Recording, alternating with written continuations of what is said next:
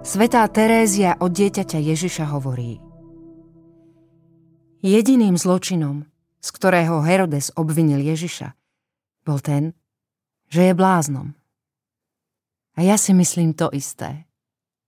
Áno, bolo to bláznovstvo, že vyhľadával úbohé srdcia smrteľníkov, aby si z nich vytvoril svoje tróny.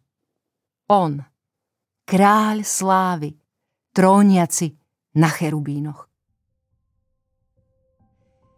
Ježiš rúca naše tradičné predstavy o kráľovaní. Prišiel na zem ako kráľ, ale nazval sa sluhom. A pretože my, jeho učeníci, neprevyšujeme svojho majstra, musíme sa najprv naučiť slúžiť ako on. Aby sme neskôr mohli dosiahnuť spoločné kráľovanie s ním.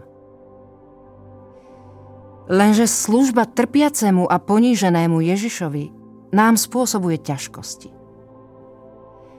Ak máme uvidieť jeho kráľovskú dôstojnosť, musíme zostúpiť z piedestálu pýchy, márnivosti, hlúposti, nenávisti a chamtivosti. Z výšky takého piedestálu bude totiž trpiaci kráľ vždy pohoršením a hlúposťou.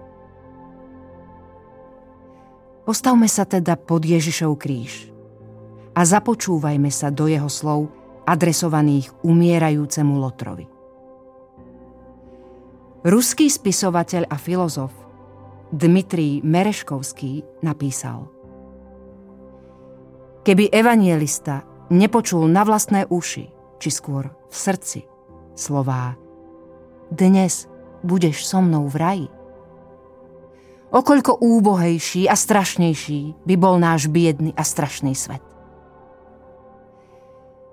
Našťastie neexistujú žiadne dôvody, aby sme spochybňovali autentickosť tohto vznešeného dialógu dvoch ukrižovaných odsúdencov, ktorý vzbudzuje nádej. Nádej, že dokonca aj uprostred ruín a popola sa ešte môže zrodiť život. A že pokiaľ ide o hriešníka, Nesmieme až do posledného jeho dychu strácať nádej.